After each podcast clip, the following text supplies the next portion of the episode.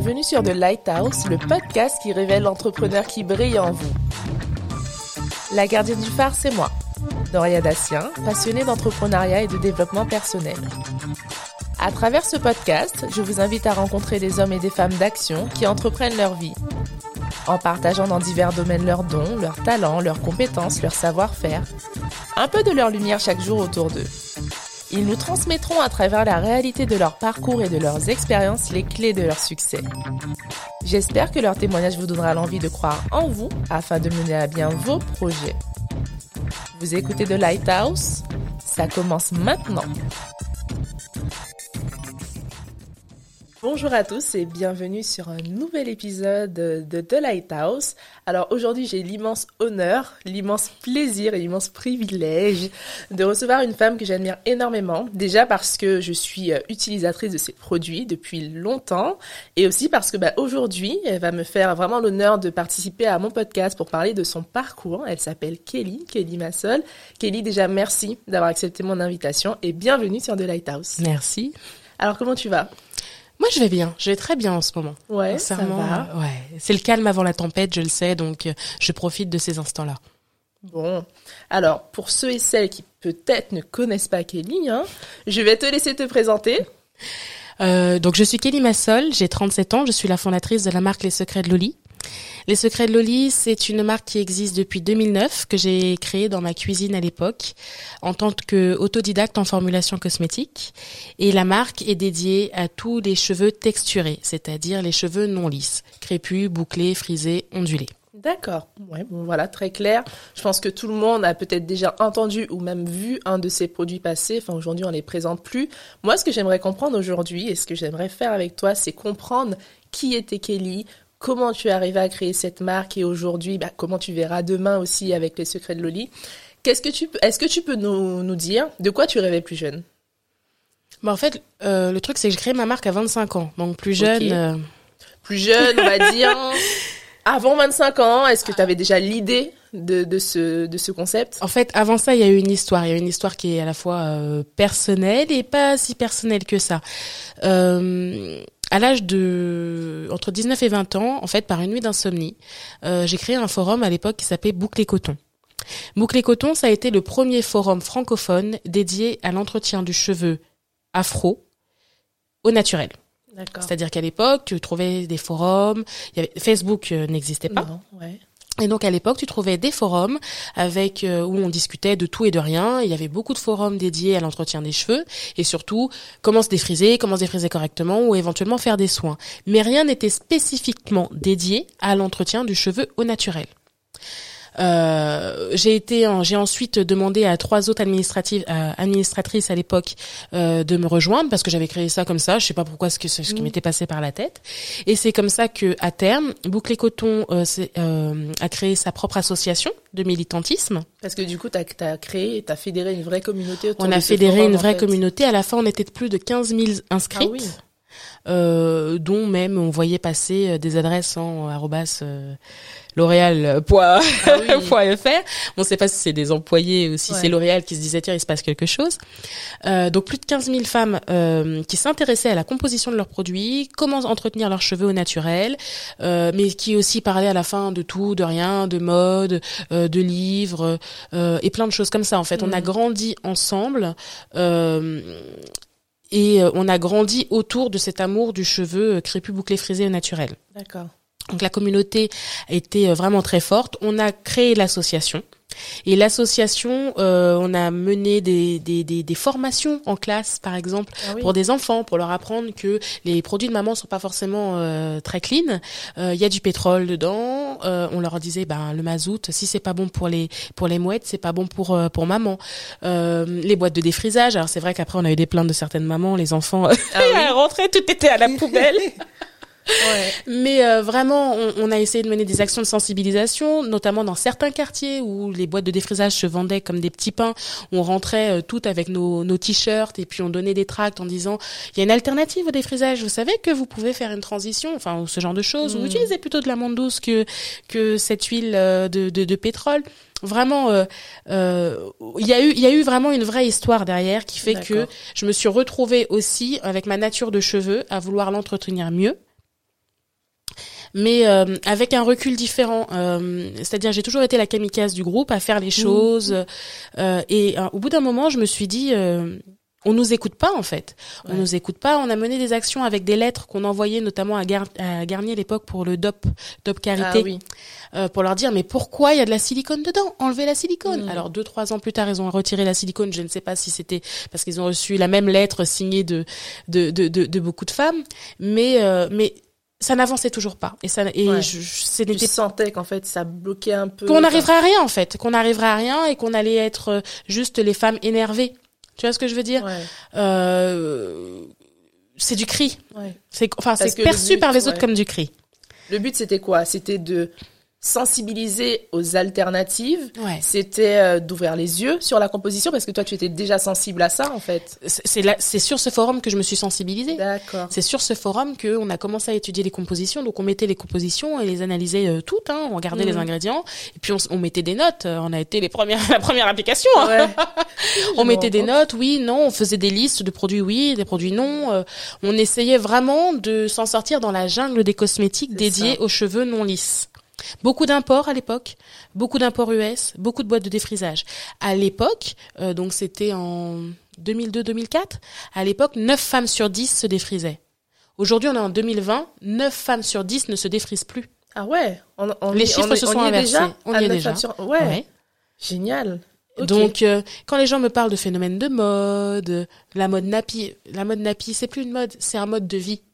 C'est pas une mode, c'est pas un phénomène de mode.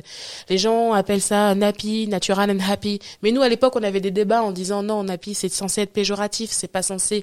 Alors c'est vrai qu'on a retransformé le mot pour essayer d'y apporter une positivité. Mais euh, mais à l'époque, quand on voyait une fille non défrisée dans la rue avec un affront, on, franchement, des fois, on traversait la rue, on s'est changé nos numéros, mm.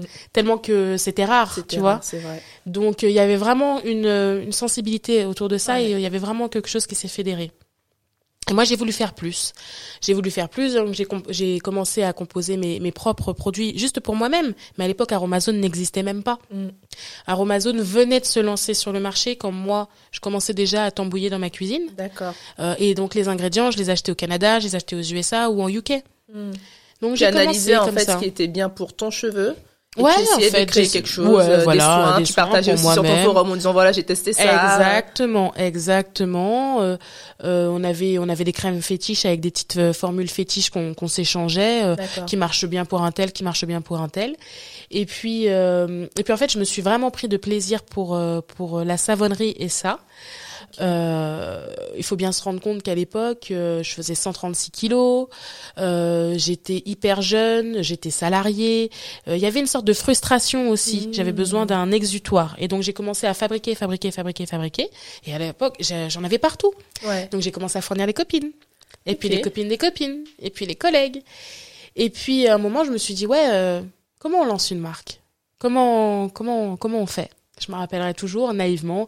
Je commence à composer euh, des numéros. Bonjour, voilà, je voudrais savoir comment faire pour euh, lancer des produits. Parce qu'en fait, mon but a toujours été que tout soit carré et comme les grands.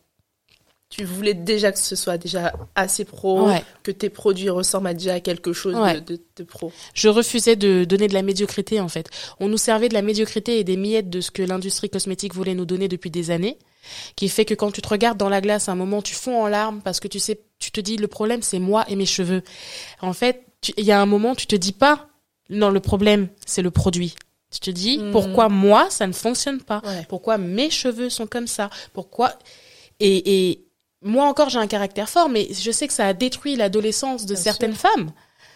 Euh, et à ce moment-là, euh, c'est hyper important pour moi de dire ok euh, je veux faire un truc mais je veux qu'il soit quali je veux que quand tu as le produit entre les mains tu saches pas forcément que c'est de l'artisanal ou tu saches pas forcément aussi que c'est une fille qui n'y connaît rien en formulation cosmétique qui est autodidacte qui l'a fait euh, j'ai eu de la chance de croiser deux trois personnes au téléphone qui m'ont guidé vers un, un, chimiste et à qui je lui ai montré bah voilà voilà ce que je voilà fais. ce que je fais. Et c'était comment? Ça ressemblait à quoi à cette époque-là? Oh mais à l'époque on était sur non non on était sur des produits dont certains produits qui qui ont été en vente. Euh, ah ouais. Oh, oui, et il m'a dit euh, ce que tu fais en fait euh, t'as un don ce que tu fais en fait c'est hyper qualitatif. Il euh, y a des gens, des, des, des étudiants en, en, chimie qui seraient incapables de faire ce que tu es en train de faire. Donc, euh, donc moi je vais t'aider. Si tu, tu fais tes formules, moi je les je les révise.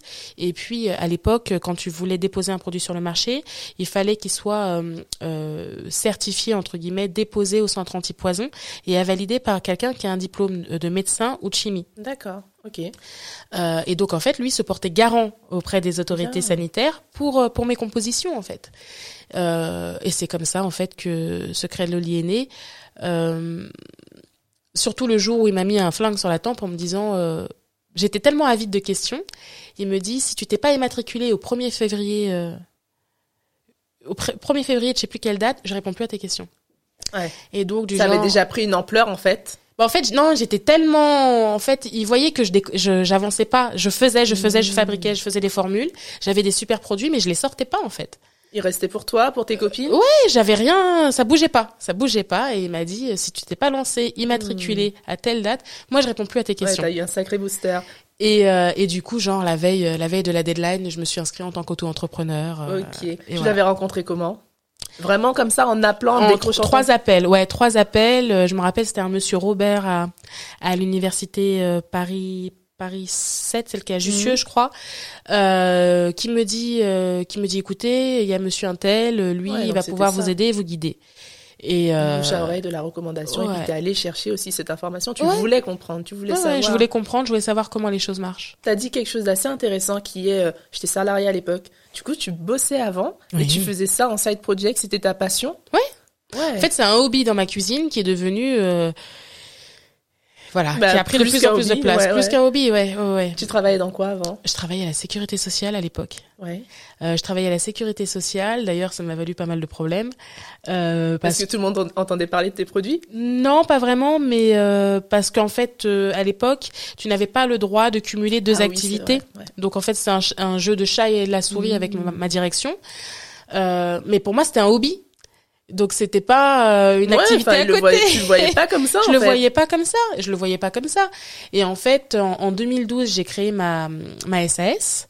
Euh, et j'ai ouvert ma première boutique euh, donc rue Coriolis dans le 12e parce que euh, parce qu'ils m'ont mis en fait un coup de pression et que ils m'ont ils m'ont licencié. Justement, j'allais te demander bah, comment tu t'es comment tu t'es dit ok là maintenant je vais lancer. En fait, t'as pas on t'a mis au pied du mur. En fait, on m'a mis au pied du mur euh, parce qu'il y a de la jalousie qui a été créée aussi, Ouais. euh, euh, parce qu'il y avait eu un reportage sur M6 sur moi et, et, et Ah mes oui. savons et genre en salle de pause. euh, Enfin, je, je sais qui c'est. Hein, c'est une femme de 45 ans qui, qui te met ça sur la salle de pause, qui pause. J'étais toute jeune et du coup les chefs passent et ils mettent play et ils voient ils voient ma tête là dans le journal de M6. bon bah j'étais convoquée forcément, mais pour moi c'était toujours pas. euh, pour moi, ça a toujours été un hobby au début. D'accord. J'avais pas cette vision de je vais créer, enfin, je voulais fournir un produit de qualité, je voulais faire plaisir aux gens, euh, mais si j'avais pas envie de fabriquer, je fabriquais pas, tu Mhm, vois, c'était c'était ça. euh, ça. Et en fait, euh, j'ai cumulé, euh, je travaillais 70 heures par semaine à un moment. Le matin, en fait, j'allais travailler et l'après-midi, j'ouvrais ma boutique. Ah ouais, parce que du coup tu as ouvert la boutique tout en continuant à travailler? Ouais, ouais. Ah ouais. Et le soir, je fabriquais les lots. Ok. À quel moment tu t'es dit, ok, là c'est plus possible. Il faut que j'arrête mon, il faut que je fasse un choix. Enfin, de toute façon, il faut que j'arrête de travailler à la Sécu. Non, pour- j'ai laissé la relation à la Sécu mourir. euh, du coup, euh, je suis plus allée travailler. On m'a convoqué et au revoir. puis fini. Voilà, D'accord. fini. Il a, fa il a fallu ça parce qu'au bout d'un moment, en fait, euh, j'étais bien plus heureuse quand j'étais dans ma boutique et euh, j'avais de plus en plus de clientes et euh, et je voyais que vraiment, euh, je voulais faire quelque chose, quoi. Je, je, je commençais à me dire ouais, je vais peut-être embaucher. Ouais. Et ouais, et c'est comme ça que ça s'est passé. Euh, j'ai j'ai embauché ma première assistante en boutique. Euh, Ouais, oh, ouais. Aujourd'hui, euh, les secrets de Loli, c'est quoi pour toi quand tu regardes en arrière? Ben, c'est 10 ans. C'est ça qui est incroyable. On va fêter même 11 ans, là. Ouais, 11 ans. Euh... Ouais, c'est c'est c'est une aventure que je- moi je vis au jour le jour, c'est-à-dire que j'ai j'ai connu avoir rien, j'ai connu avoir tout, et je suis hyper blasée là-dessus parce que si demain ça s'arrête, c'est pas la fin du monde. Par Vraiment. contre, ce qui m'excite, c'est de voir jusqu'où je peux aller, Hmm. jusqu'où je peux aller titiller certains gros majors sur leur terrain. Ça c'est mon challenge personnel. Ça c'est quelque chose qui est amusant. C'est voilà. C'est ton, c'est ton défi, c'est ton challenge quotidien, c'est quelque chose qui t'anime. Mais il y a pas, y a pas, y a pas, y a, c'est quelque chose qui m'anime. Ça, c'est pour le côté un petit peu euh, malicieux. Ouais. Mais pour le reste, c'est, euh, c'est euh, un marché qui a évolué, qui est parce que les gens pensent être une niche, mais qui, qui n'est absolument pas une niche. Six femmes sur dix dans le monde a les cheveux non raides. N'importe où je vais, à chaque fois, je demande aux gens de lever la main. Pour savoir. Ouais. Et les, gens regardent et se rendent compte que ah bah la collègue elle est pas et eh ben moi non plus. Mm. Je dis vous voyez dans la salle? Ouais. Voilà. Donc me dites pas que c'est une niche. Me dites pas que c'est marché, il y a un, vrai besoin en fait. C'est un marché, c'est un besoin. Combien de bouclés frustrés existent? Beaucoup. Mm. Euh, combien d'hommes ne savent pas que leurs femmes en fait ont les cheveux bouclés? C'est vrai. Oh oui. Ils considèrent quoi que Ils savent pas ouais. Ils savent pas ou pire, combien de femmes se lissent les cheveux en pensant que leur mari préfère j'étais Alors que non, c'est vrai ce que tu dis. J'étais encore à une soirée la semaine dernière, vendredi, il me dit, mais on est méditerranéen, ma femme, elle se laisse ses cheveux. Il me dit, mais moi, euh, ce que je préfère, c'est, c'est quand elle a les cheveux non lisses. Mm. Et en fait, euh, c'est exactement ça. Est-ce que tu penses que cette tendance, enfin, je vais pas dire cette tendance, mais ce qui arrive aujourd'hui, là, tout ce qui est en train de se passer autour, autour du cheveu, c'est parce que des marques comme toi ont enfin compris qu'il y avait quelque chose à apporter, en fait, à ces femmes-là, ou est-ce que tu penses que c'est vraiment un mouvement sociétal qui fait que les femmes ont pris conscience et du coup sont allées vers des produits comme toi? De quel côté c'est arrivé en fait? C'est un mélange des deux. C'est-à-dire c'est une, euh, c'est une conscience qui est apparue euh, avec le développement aussi de l'empowerment. Je suis comme je suis et je m'assume comme je suis. Mm. Donc d'un côté, tu as ça, surtout sur la femme afrodescendante. Parce que la question n'est pas la même pour une femme qui, qui, qui n'a pas d'origine euh, d'origine ethnique. Il n'y a pas. Euh, elle s'assume comme elle veut et elle n'a pas à se justifier. voilà. Euh, mm. on dit, ah, elle a changé de coiffure. Alors qu'à l'époque, une femme qui passait au naturel afro, c'était coiffe-toi, t'es pas coiffée, t'es en dépression, qu'est-ce qui se passe euh, les locks c'est sale, c'est pas beau. Donc tu vois, il y a, y a, deux mondes en fait. C'est c'est bien plus gros que ce qu'on pense euh, parce que ça concerne vraiment l'essence euh, de la femme en elle-même, de pouvoir s'assumer comme on veut. Aujourd'hui, on assume ses rondeurs, on assume sa couleur de peau, on assume ses cheveux, on assume son corps. Donc d'un côté, il y a ça qui a stimulé. De l'autre côté, il y a, et là c'est beaucoup plus, plus général, la société veut mieux consommer. Il y a eu l'explosion du green et du bio. Au début, euh, euh, c'était euh, pour les bobos. C'est absolument pas péjoratif dans ma bouche. les gens étaient plein de clichés sur les gens qui voulaient manger bio, les magasins bio ou autres. Regarde aujourd'hui. La vie claire, c'est combien de magasins mm. Naturalia, c'est combien de magasins Totalement. Et donc en fait, les gens veulent mieux consommer. Et donc ils ont commencé eux aussi à faire attention à ce qu'ils à ce qu'ils mettent dans leur bouche et ensuite sur, leur, corps. Et donc l'émergence de ces deux mouvements fait qu'aujourd'hui, tu as des femmes qui, qui, qui veulent consommer plus sain. Et au bout d'un moment, tu consommes plus sain, mais tu, tu arrêtes d'altérer aussi la nature de tes cheveux. Mmh. donc en fait, c'est vraiment, c'est une globalité en fait. Et je pense que si l'un ne va pas sans l'autre, il n'y aurait pas eu cette force si les deux n'avaient pas émergé au même hmm. moment. Et d'ailleurs, c'est pour ça que Aromazone fait plus de 50 millions de chiffres d'affaires, alors que l'idée est venue de deux filles euh, qui ont dit à leur père, ouais, on veut faire ça. Il a dit bon bah voilà, je vous donne quelques billes, essayez. Et quand il a vu que ça a marché, bah voilà, Aromazone c'est un mastodonte. Ah, c'est un empire aujourd'hui. C'est un empire. Ouais. Bah c'est exactement ça en fait. Ouais. Tu parlais justement de création bah, d'Aromazone. S'il faut venir sur sur les secrets de Loli, euh, t'as commencé comment, avec quoi, quand tu t'es lancé? Euh, Aromazone à l'époque ne vendait qu'une trentaine d'huiles essentielles quand j'ai commencé, donc c'est absolument pas là. Euh, non, non, non. Le, le, le homemade, ça, ça a été toujours été très canadien, très, très américain. Moi, j'ai commencé surtout sur la savonnerie au début, les barres de, euh, de savon pour le corps ou pour les cheveux, euh, parce que quand tu maîtrises la saponification à froid, c'est-à-dire l'utilisation de la soude caustique et des huiles végétales, j'aimais le danger, le risque et le fait que si tu, à une goutte près, tu peux vraiment foirer ta formule. Et t'as appris ça toute seule? Oui. Oh oui, autodidacte de A à Z. C'est les recherches internet. C'est qu'est-ce qui qu'est-ce qui t'animait à ce moment-là? Parce qu'effectivement, tu disais que tu avais créé ce forum, tu tu, tu cherchais en fait à, à comprendre, à partager. Mais qu'est-ce qui t'animait vraiment pour que tu ailles jusqu'à comprendre comment créer un savon En fait, moi, j'aime savoir comment fonctionnent les choses tout de A à Z, tout le temps. Donc, c'est là, c'est tombé sur des cosmétiques, mais euh, mais euh, avant ça, c'était la pâtisserie. Justement, donc... j'allais te demander, tu penses que ça aurait pu être autre chose? Bien sûr. D'accord. Bien sûr. Euh, ça aurait pu être la pâtisserie. Aujourd'hui, tu vois des plein de de boulangeries spécialisées, euh, type l'éclair, tu vois, ou Mm, autre. vrai. les choux, bah ça, c'était mon délire à l'époque. Hein. Avant, avant de faire des des cosmétiques, c'est ce que je faisais dans ma cuisine. Ok. Donc, t'as commencé par, euh, par la pâtisserie. ouais, ouais, ouais. C'est pour ça que ça se ressent dans les produits, dans les odeurs, dans les textures. Moi, avant de créer un- une formule, je crée pas une formule. je déjà, je crée une formule sur papier. Euh, mais avant ça, je pense d'abord à la texture.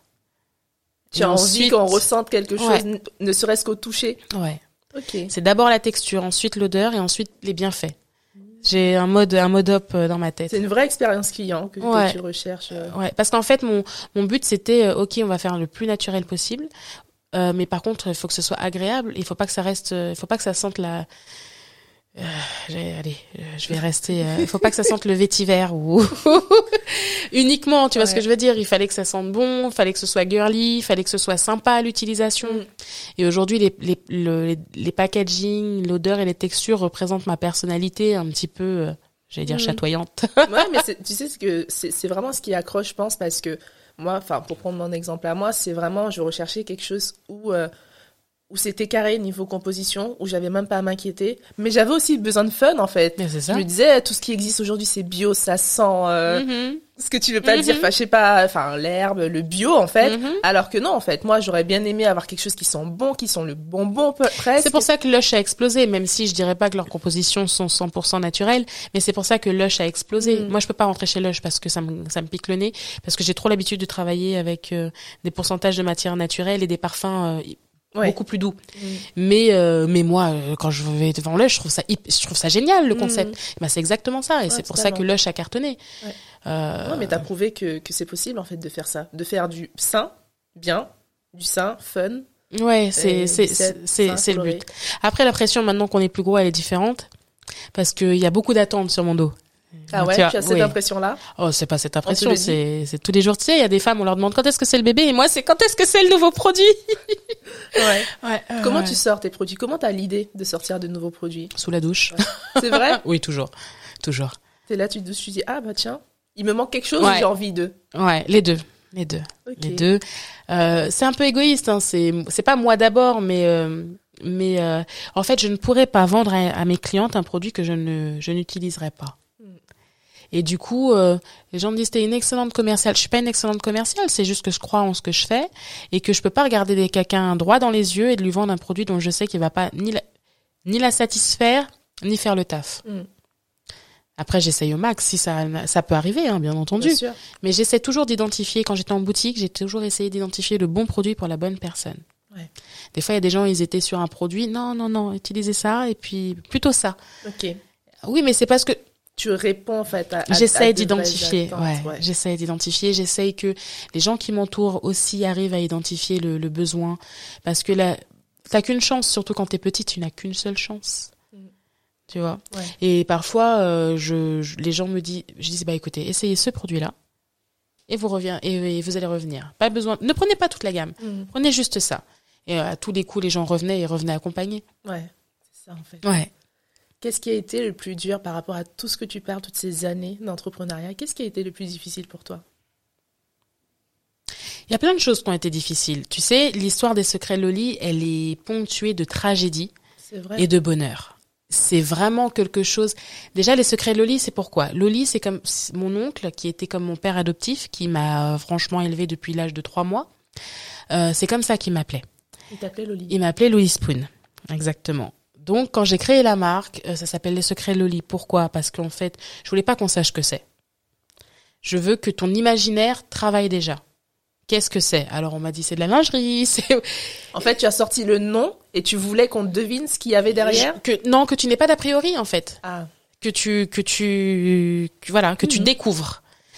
Euh, donc il m'appelait comme ça depuis que j'avais l'âge de 5 ans. Donc là c'était déjà un, un, un, un, un signe pour lui en fait euh, de, de, de reconnaissance. Et puis euh, et puis j'ai j'ai j'ai grandi effectivement avec une grand-mère qui était euh, anti défrisage. Donc j'ai eu cette chance là. de d'avoir mes premiers défrisages très très tard avec mes premières décolorations. Justement, j'allais te demander est-ce que tu as eu l'occasion de défriser tes cheveux un jour dans une ta vie Une fois, j'ai assoupli. Une fois, j'ai assoupli. Euh, j'ai eu, enfin vers 16-17 ans, euh, j'ai eu cette envie-là et de blond en même temps, donc. Euh... donc euh, donc voilà. Mais l'histoire des secrets de Loli, c'est c'est des moments vraiment merveilleux et des moments. Ma vie, c'est un film. Non, je t'assure. On prendrait deux et cinq épisodes pour raconter tout ça. Non, mais je vais te donner un exemple. j'ai été opérée.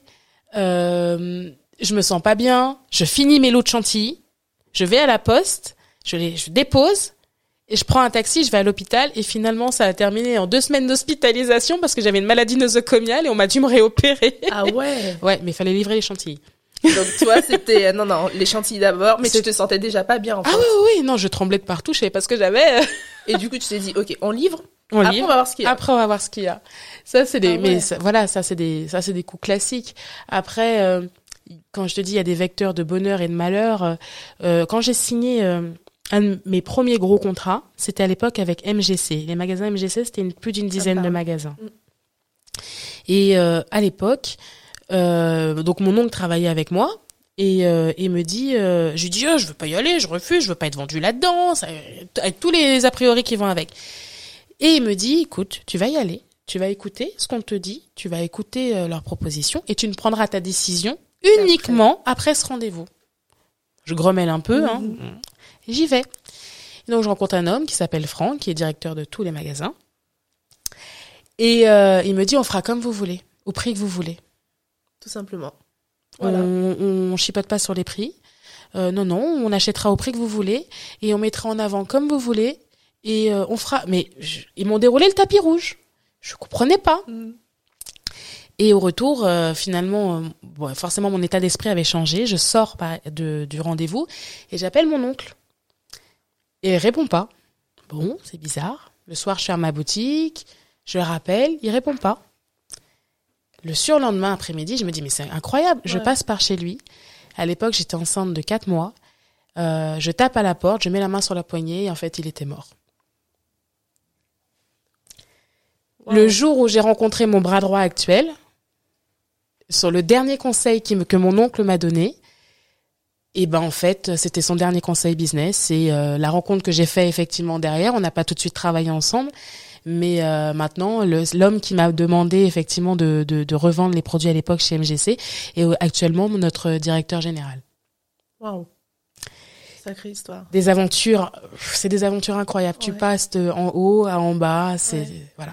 Justement, euh, je, je, me demandais comment tu as réussi à enfiler cette casquette en fait de chef d'entreprise, puisque tu es quand même passé de passionné, salarié à entrepreneur en fait. C'est très difficile de l'assumer, surtout quand tu as moins de 30 ans. Euh, c'est parce que tu te... surtout quand tu es autodidacte.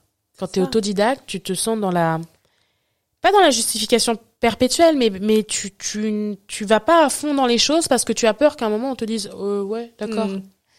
Euh, j'ai formé, j'ai formé, euh, j'ai formé des apprentis au laboratoire.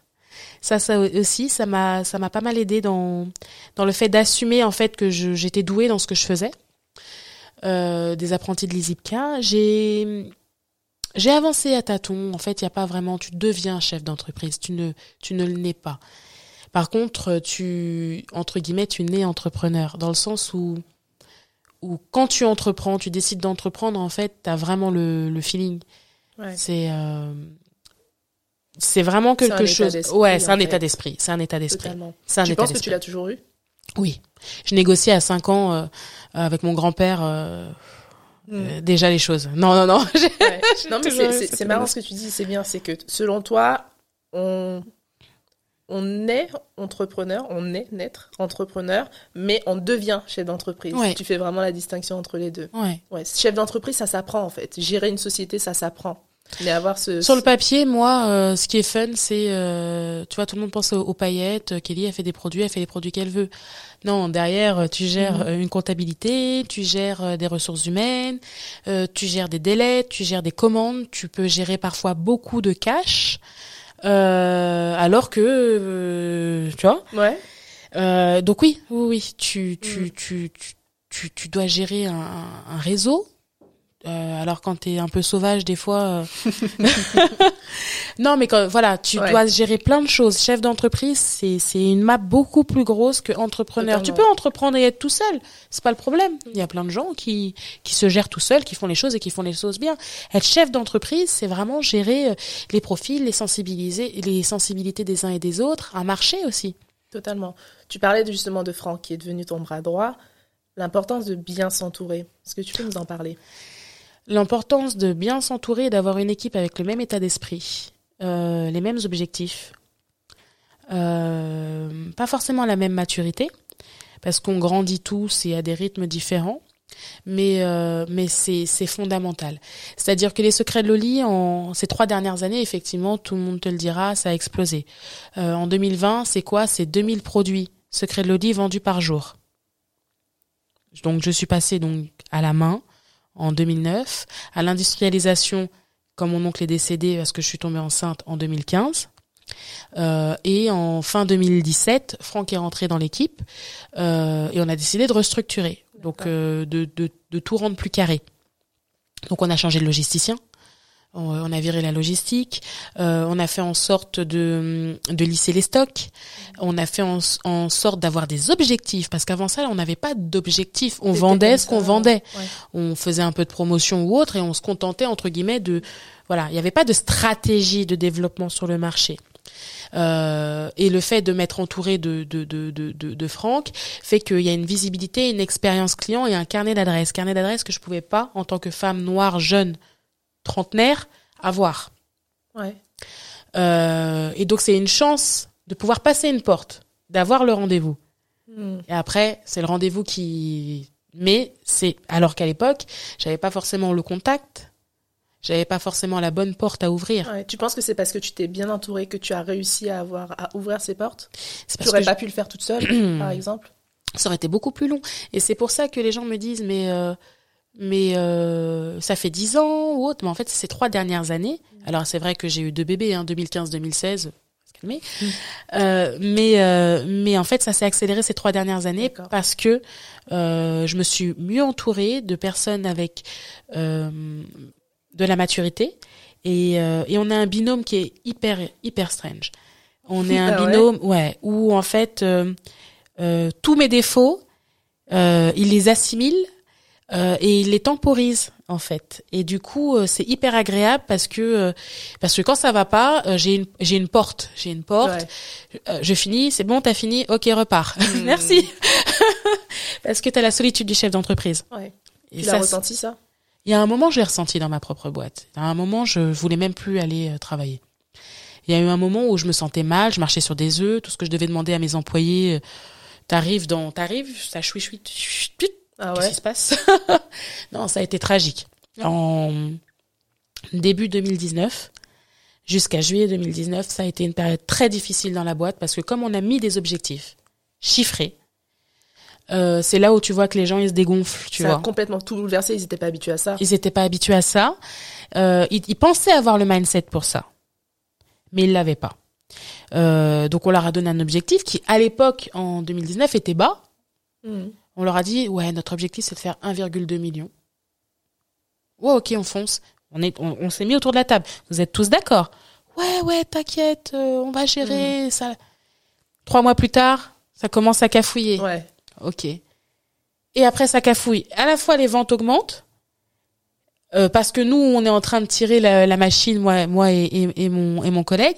Et de l'autre côté, tu sens que ça freine. Mm. Tu dis, mais qu'est-ce qui se passe? Parce qu'ils trouvaient ça pas réaliste plein de choses, plein de choses. Ouais, mais c'était, enfin, t'es sûr que c'est l'objectif, c'est pas ce qu'on voulait faire. Un coup tu dis blanc, un coup tu dis noir. Mais même si j'ai envie de dire un coup blanc, un coup noir, c'est comme ça que ça se passe en fait. Le marché, il est pas, il est pas figé.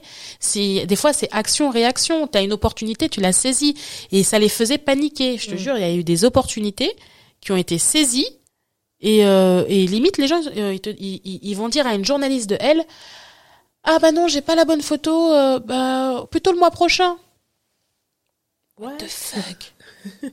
Attends, tu viens de dire à la journaliste de elle que tu vas pas, mais trouve une solution en fait. Donc on ça manquait en fait de cette réactivité là que tu recherchais, qui est, nécessaire quand tu cherches à à scaler. Donc le 1-2 s'est transformé en 1-4 qui s'est transformé en 1-8 et qui on a clôturé à 1-9. Sauf qu'en fait en juillet tout a pété. Euh, donc il y a eu il y a eu des, des comment dire des ruptures conventionnelles. Il y a eu euh, une, une même jusqu'à la stagiaire c'est la pomme pourrie tu sais qui a infecté tout le panier. Même la stagiaire on a dû lui dire au revoir parce qu'elle était plus dans le, bon, dans le bon mood. Mm. et on a eu des répercussions pendant X temps euh, encore. Et en juillet en fait 2000, 2019 on recrute donc une enfin quelqu'un d'autre. Et là cette fois-ci on a dit attends là il nous faut quelqu'un euh, il faut que la personne soit comme ça, comme ça, comme ça. Il faut qu'elle se réagisse comme ça. Il faut qu'elle ait l'esprit start-up. Ouais. Et pas l'esprit petite TPE, l'esprit start-up. Ça veut dire que quand quand ça court, ça court. Quand ça freine, on se pose, on profite euh, un petit peu. Et quand ça court, il faut y aller en fait. Il faut y aller vite. Mm. Et on a eu de la chance. On a on a eu Amélie qui a rejoint l'équipe, qui est pas du tout dans la cible. Alors, euh, je, l'adore, hein, mais pas du tout dans la cible. Euh, petit carré lisse, euh, hyper jeune, plus jeune que que que celle qu'on a remplacée à l'équipe de la tête de la du marketing, et qui elle sortait d'une start-up qui avait scalé. Ouais, donc elle étaient passées de 500 à, à 2 millions 5 comme ça. Donc elle savait, elle savait les coups de bourre. Elle a géré les réseaux sociaux seule en juillet et en août. Elle a tout effacé. Elle est revenue à zéro. À l'époque, elle les a récupérés, il y avait 17 euh, cas. Euh, en juillet 2019, là on est en sans faire du sponsoring, hein. euh, on est en bientôt en octobre et on est à passer les on est presque à 75 cas. Mm. Et c'est que de l'organique elle a, elle a géré, euh, elle a géré de fou. Ouais. Elle a géré de fou. Justement. Et ensuite, on est parti que sur des profils comme elle, de gens qui savent que que ça va être dur en fait, que ça va être dur, que c'est pas parce que t'as euh, t'as 300 likes sur une photo, ça y est, pull up, euh, t'es t'es arrivé au bout. Mm-hmm. Les likes ne représentent rien. Euh, c'est jouer à la dinette, ça. C'est hyper important. Moi, mon mindset, il a changé en trois ans. Euh, du like pour du like, moi, ça m'intéresse pas. Derrière, il faut que ça encaisse. Être à des dîners, être à des, être à des soirées. Moi, j'ai deux enfants. Moi, je préfère rester chez moi. Par contre, quand j'y vais quelque part, il faut que j'ai un objectif. Je vais passer certes une bonne soirée, mais franchement, le temps, c'est hyper important. C'est un temps de qualité que je peux passer avec mes enfants. Il faut que quand je sorte de chez moi, il faut qu'il y ait quelque chose derrière. Sinon, autant rester. Euh, moi, mon but, c'est pas la, photo, la photo sur Instagram. C'est pas du tout ça. Ouais. Il y a un but derrière. Tu, tu fais les choses parce que tu as un projet derrière, tu as un objectif et, et voilà. Mm. Génial. Franchement, on serait resté des, des, des heures à, à t'écouter parler, mais c'est très très motivant, c'est très boostant. Avant, on va on va pas tarder à conclure, mais avant de, de conclure, j'aimerais te demander comment tu verrais, enfin comment tu vois les secrets de Loli dans 10 ans? Tu te, tu te permets de rêver de tout, sans, sans En fait, j'ai déjà dépassé les, les rêves, hein, les rêves de la cuisine. C'est vrai. Je les ai déjà dépassés. Là, je sais que bientôt on va on va on va y aller franco en fait. On va bientôt y aller franco. Cette fin d'année là, elle va être puissante. Quand tu dis franco, c'est-à-dire parce que pour moi c'est déjà franco là. Non, non, là on a c'est ce que je te disais, on a juste posé les bases, les nouvelles bases, c'est tout. Là donc on a embauché quatre personnes en février, on a embauché quatre personnes euh, euh, au courant de septembre. On se pose la question même si on va pas reprendre quatre personnes parce que ça va vite. Euh, L'année dernière on a clôturé à 1,9, cette année on va clôturer à minima à 5,5. Ah oui. Non, non, mais là, on, on, on, bosse dur, on bosse dur. Euh, et donc le but là, c'est euh, ouais, c'est d'aller, euh, de vraiment être, faire comme un grand en gardant l'esprit petit. Ouais. C'est, euh, on a une équipe, franchement, elle est d'enfer. On a des nouveaux locaux, on a 480 mètres carrés de locaux qui arrivent. Donc on va pouvoir vraiment recruter, développer et avoir vraiment cet esprit start-up dans un bon mood. Euh, et puis on va y aller. En fait, notre but c'est de devenir un des leaders européens sur le marché du cheveu euh, non lisse. Super, super. Euh, Kelly, si j'avais un conseil que tu aimerais peut-être donner à toutes ces femmes qui, bah, qui nous regardent, qui nous écoutent, qui ont les cheveux non lisses et qui se posent des, des, fois des questions sur, sur leur acceptation dans la société, même pour entreprendre en fait des projets qui se, qui se bloquent en fait. Qu'est-ce que tu aimerais leur dire, toi qui t'es lancé, qui, qui a réussi en fait? En fait, j'ai envie de dire, moi, j'ai toujours pensé que si ça s'arrête demain, c'est pas grave. Ouais, c'est vrai que tu l'as dit ça. et, et, ça, euh, enfin, moi, j'ai grandi dans 15 mètres carrés, euh, et du coup, en fait, c'est pas grave. Sauf quand on a des enfants, bien sûr, il faut faire attention, donc je comprends. Hein. Mais quand, alors si t'es toute seule, mais fonce. Vas-y, quoi, réfléchis faut, faut y aller. Au pire, au pire des cas, moi j'ai toujours dit, si demain je dois euh, retourner au salariat, même pour une petite période, va y aller. Puis en plus aujourd'hui, avec entre guillemets mes connaissances ou autres, pour pour pour retourner euh, pour retourner au salariat, ça sera ça sera plus plus facile entre guillemets parce que je sais ce qu'un recruteur veut, je sais ce tu vois. Mm. Après, tu as ce lâcher prise, en fait, qui fait que tu relativises pas mal de choses et que tu vis aussi l'instant présent en te disant là, c'est génial, je kiffe. J'ai appris euh, ces deux dernières années à célébrer les victoires. Alors ça, c'est quelque chose que je ne faisais pas et ça t'épuise et ça épuise tes équipes. Ouais. Parce que tu es toujours à fond dans le mm. guidon. Donc savoir se poser, célébrer l'instant présent, ça c'est vraiment devenu euh, donc maintenant le moindre truc. Euh, ouais. C'est une occasion pour essayer de. mais ouais, c'est il faut bien se dire que quel est le risque? Euh, si le risque il est calculé, euh, tu investis tant et ça ne fonctionne pas, il faut toujours avoir un plan B. Et le plan B, ce n'est pas grave, ce n'est pas une honte de dire, moi j'ai, parce qu'il y a beaucoup de gens qui attendent les entrepreneurs au tournant, ah t'es revenu au salariat, mais ça peut être une pause.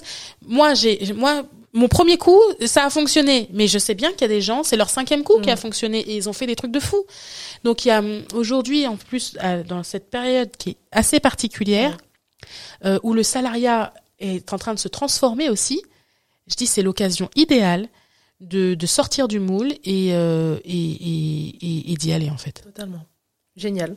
On va faire un petit jeu, Kelly, avant de nous laisser. Euh, ce sont des petits post-it avec des petites questions que tu vas tirer au sort et puis on verra. On verra ce sur quoi tu vas tomber. Je note qu'elle a orienté un peu vers le rose. Ah, même pas Même pas. Je sais même pas ce que tu vas avoir. Ouh Alors, c'est quoi? Trois mots à placer. Ah, eh ben écoute, on est presque à la fin, mais euh, vas-y, dis-moi, qu'est-ce que tu vas devoir placer? Résilience, plombier et jeudi. Ok. Écoute, jeudi prochain, je vais faire preuve d'une grande résilience parce que j'ai une fuite depuis X temps et mon plombier va enfin arriver. voilà, que demander de plus j'ai passé un super moment, vraiment, vraiment merci Kelly pour pour tout. Euh, bah, je te souhaite vraiment tout plein de bonnes choses, bonne continuation, et puis euh, longue vie au secret de lit parce qu'on en a besoin dans nos routines. Encore merci et tout plein de bonnes choses. Merci beaucoup. À bientôt. À bientôt. Au revoir. The Lighthouse est publié chaque semaine. Aussi, si vous aimez ce podcast, soutenez-le en le partageant autour de vous et en laissant un avis 5 étoiles sur la plateforme de votre choix. Vous pouvez aussi suivre The Lighthouse Podcast sur Instagram et vous y retrouverez tout plein d'actualités intéressantes. D'ici la semaine prochaine, prenez soin de vous.